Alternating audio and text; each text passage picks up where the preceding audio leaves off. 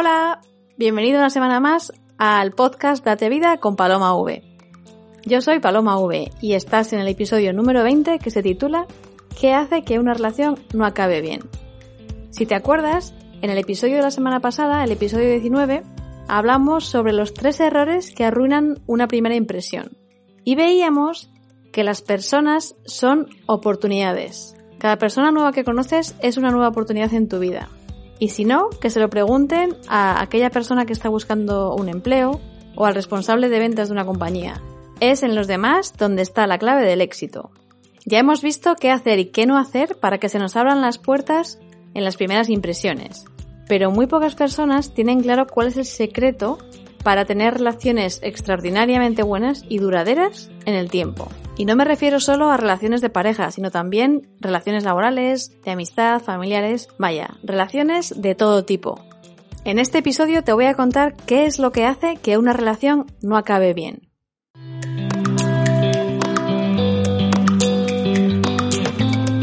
Hola, soy Paloma V, emprendedora, divulgadora de liderazgo personal e inconformista por naturaleza. Bienvenidos a Date Vida, el podcast que te ayuda a sacar el máximo rendimiento a la herramienta más potente que existe y que tienes, tu mente. El 80% de tu éxito depende directamente de ella y por ello cada semana comparto contigo una técnica basada en la neurociencia y en la experiencia que te permitirá ser más efectivo en tu camino hacia el éxito. Date Vida con Paloma V.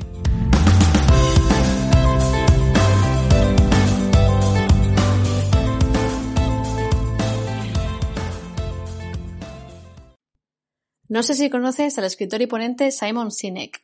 Simon se dio a conocer en una charla TED que se titula Empieza con el porqué. Fue una charla que tuvo tantísimo éxito que además también sacó un libro. Si no has visto la charla, la tienes disponible en YouTube y te recomiendo totalmente que la veas. Y si no has leído el libro, también te lo recomiendo porque es buenísimo. Bueno, pues ahora Simon se dedica a dar ponencias por el mundo, en empresas privadas y en sitios públicos y en programas de televisión y podcast. Pues bien, hace poco, en una entrevista, Simon le preguntó al entrevistador: ¿tú te acuerdas del día exacto que te enamoraste de tu mujer? Y se produjo un silencio total en la sala. El presentador se quedó con cara de perplejidad y Simon de repente dijo: no, ¿verdad? Y es que tú no te enamoraste de tu mujer de un día para otro. Fueron los gestos que ella fue teniendo contigo día tras día lo que te enamoró. Cómo te cuidaba, cómo te hacía reír, cómo te hacía sentirte querido, etcétera. Y es que uno no pasa de 0 a 100 en estas cosas. Y lo mismo ocurre en las relaciones de amistad, de profesionales, etc. La confianza es la base de toda relación, pero esta no se desarrolla por sí sola. Requiere de tiempo y esfuerzo de las dos partes. Y para desarrollarla, la clave está en la generosidad, en dar. A pesar de que el ser humano es egoísta por naturaleza, el enfoque correcto para el éxito de cualquier relación es ser generoso. Ir a dar en lugar de recibir. Y lo bonito es que cuando uno da, recibe mucho más que cuando va simplemente a recibir. Paradójicamente, esto es así. Sin embargo, la gran mayoría de nosotros vamos a cualquier relación de amistad, amorosa o familiar a recibir. Y es que es nuestra naturaleza. Pero este enfoque es un billete seguro para que la cosa no acabe bien. El mejor ejemplo de que el éxito en cualquier relación es dar está en las madres y en los padres, que dan su tiempo, dinero, esfuerzo, en definitiva, dan su vida por sus hijos sin esperar nada a cambio. Aunque sí que es cierto que por todo lo que hacen reciben una buena dosis de amor y satisfacción que lo compensa todo. La verdad es que yo no conozco una relación más generosa y desinteresada que la de una madre con sus hijos. ¿Tú sí? Probablemente tengas personas en tu entorno que tienen muchísimas amistades de hace muchos años y algunas recientes, y otras personas que vayan donde vayan, siempre acaban mal. Lo que hace que una relación no termine bien es el egoísmo de al menos una de las dos partes. Te voy a contar un ejemplo muy cercano que evidencia cómo el egoísmo arruina cualquier relación. El año pasado realicé un curso de liderazgo y desarrollo personal aquí en Londres. Y el primer día de ese curso conocí a un chico que estaba en mi clase, que es alemán y que además es un chico muy muy guapo. El primer día, cuando íbamos camino de clase al metro, lo primero que me dijo, entre cosas que me estaba contando, es que él era una persona muy tacaña. Y yo pensé para mí, uy, malo, porque las personas tacañas suelen ser también egoístas en otras áreas de su vida. Poco a poco nos fuimos conociendo a medida que avanzábamos en el curso. Y una vez me contó que a él lo que realmente le gustaría era encontrar una persona con la que compartir su vida. Está ya en los 40 más o menos y le apetecería mucho pues sentar la cabeza. Sin embargo, lo que suele hacer habitualmente es juntarse con veinteañeras que están viviendo la vida y empezando a vivir y al final pues se lo pasa bien pero nunca consigue entablar una relación seria. Y yo le pregunté que qué había pasado en sus relaciones anteriores, cuál había sido el problema y él me contó que lo que le pasaba es que las chicas siempre al principio estaban muy enamoradas de él, estaban encantadas, todo fenomenal, pero que a medida que le iban conociendo él notaba que se iban desencantando. Y que al final lo que pasaba es que siempre le dejaban diciéndole lo mismo, pues que iba mucho a su bola, que no les prestaba atención, que siempre había que hacer lo que él quería, lo que él decía, que no estaba pendiente de ellas. Resumiendo, egoísmo. Ya ha pasado mucho tiempo y ahora nos conocemos muchísimo. Y lo que me he dado cuenta es que esto le pasa también con las amistades. Y de hecho tiene muy pocas amistades fuertes. Tiene muchas relaciones superficiales, pero profundas y amistades de verdad, muy poquitas.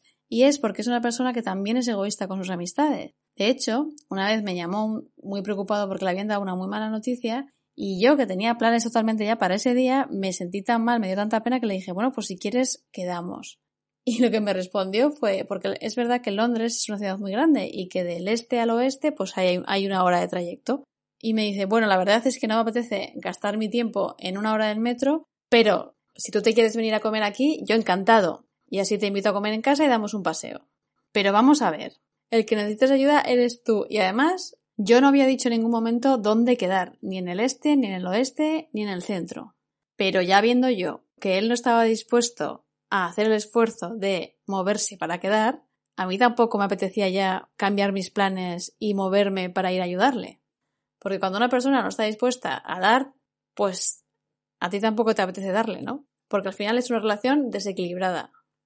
Y es cierto que en toda relación unas temporadas tiene que tirar más del carro uno y dar más, y otras temporadas tira más del carro otro y da más, y eso no pasa nada. Pero en conjunto tiene que estar más o menos equilibrado, porque si no, con el tiempo, la persona que está dando muchísimo y no está recibiendo nada a cambio, se dará cuenta y dejará de compensarle esta relación, dejará de hacer lo que él hace habitualmente, dejará de darte. Así que mi recomendación para cambiar este egoísmo innato que tenemos es que ante cualquier persona que quieres, amistades, familiares, tu pareja, te preguntes siempre, cada día, ¿qué puedo hacer yo hoy por esta persona? Y tampoco tienen que ser cosas muy grandes. Puede ser simplemente sacarle una sonrisa porque tiene un mal día, o hacerle un favor, o hacerle sentir bien, o simplemente decirle lo guapo o lo guapa que está con ese traje nuevo que se acaba de comprar. Son las pequeñas cosas las que hacen que la otra persona gane confianza. También es muy importante que siempre hagas lo que dices que vas a hacer y que te muestres agradecido o agradecida ante todo lo que la otra persona te da, que lo valores. Ya verás que tener esta pregunta siempre en tu cabeza te va a ayudar muchísimo a cambiar la mentalidad de recibir a la de dar, el egoísmo por la generosidad. Y son estas pequeñitas cosas, estos pequeños detalles los que van a marcar la diferencia y van a hacer que tus relaciones duren mucho y sean muy sanas. Así que dime, ¿qué puedo hacer yo hoy por ti? Este episodio llega a su fin. Espero que te haya gustado y si es así, me encantaría que lo compartieras con personas que creas que les puede interesar y que les puede servir y ser útil. Ya sabes que estamos empezando y toda ayuda es poca. Si aún no te has suscrito al podcast, no te olvides de hacerlo para no perderte ningún episodio y para ello puedes meterte en la página web que es date-medio-vida.com. Ahí te puedes registrar para que te mande las novedades cada semana y también podrás encontrar todos los enlaces a las plataformas de escucha del podcast, que son Spotify, Acast, ebooks y iTunes. Y si aún no nos sigues en redes sociales, pues ¿a qué estás esperando? Me puedes encontrar como @datemuchavida en Facebook y como Paloma_V, escrito UVE, en Instagram. Ahí se publican cosas un poco diferentes, pero que complementan todo lo que hablamos aquí en el podcast. Así que nada, 1 millón de gracias por acompañarme hoy y te espero la semana que viene. Y ya sabes, a darte mucha vida. ¡Un abrazo!